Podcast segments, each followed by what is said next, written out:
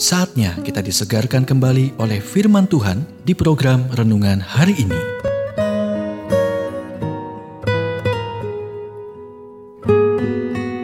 Renungan hari ini berjudul Apa Warna Lidah Anda? Nats firman Tuhan dari Matius 12 ayat 34 yang diucapkan mulut meluap dari hati. Ketika Mary Soderland mengalami demam berat, dokternya mencurigai meningitis virus. Sudah berapa lama Anda memiliki lapisan putih tebal di lidah Anda? Dia bertanya. Maria bingung, mengapa itu penting? Dokter melanjutkan, kesehatan lidah adalah indikator yang sangat kuat dari kesehatan seluruh tubuh.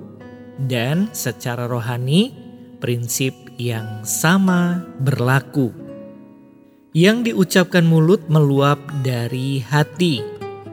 Orang yang baik mengeluarkan hal-hal yang baik dari perbendaharaannya yang baik dan orang yang jahat mengeluarkan hal-hal yang jahat dari perbendaharaannya yang jahat. Matius 12 ayat 34 sampai 35. Masalahnya lebih serius daripada lidah. Itu terletak di hati Anda, pandangan dan temperamen Anda Soderland melanjutkan, lidah adalah barometer rohani yang mencerminkan kondisi hati. Kata-kata adalah alat kekuatan yang dapat membangun, mendorong, menghancurkan, dan menyebabkan kebingungan. Kita semua pernah terluka dan bahkan dikalahkan oleh kata-kata yang diucapkan dalam kemarahan atau kata-kata yang keluar dari hati yang terluka. Jika kata-kata saya sombong, hati saya tidak nyaman. Jika kata-kata saya kotor, hati saya tidak murni, dan jika kata-kata saya kritis, hati saya dipenuhi dengan kesombongan dan kemarahan.